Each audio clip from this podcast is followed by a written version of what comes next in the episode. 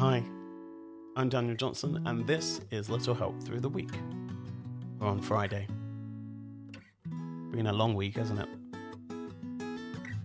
But if you've gone through step by step since Monday and chose something that you wanted to start now, it doesn't make a difference how big or small it is.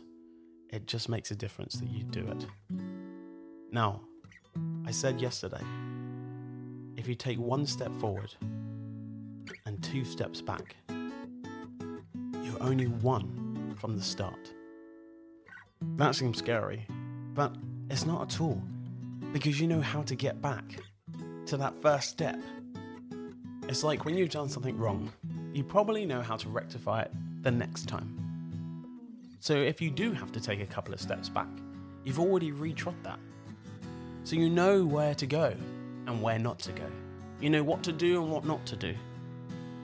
But you're still moving forward, sometimes slower than you think, and you can't see how far you've come until you look back. You've put the work in, you've done it. It's all done by you. Now, sometimes things are luck, outside your control, or not as easy as you thought they may be.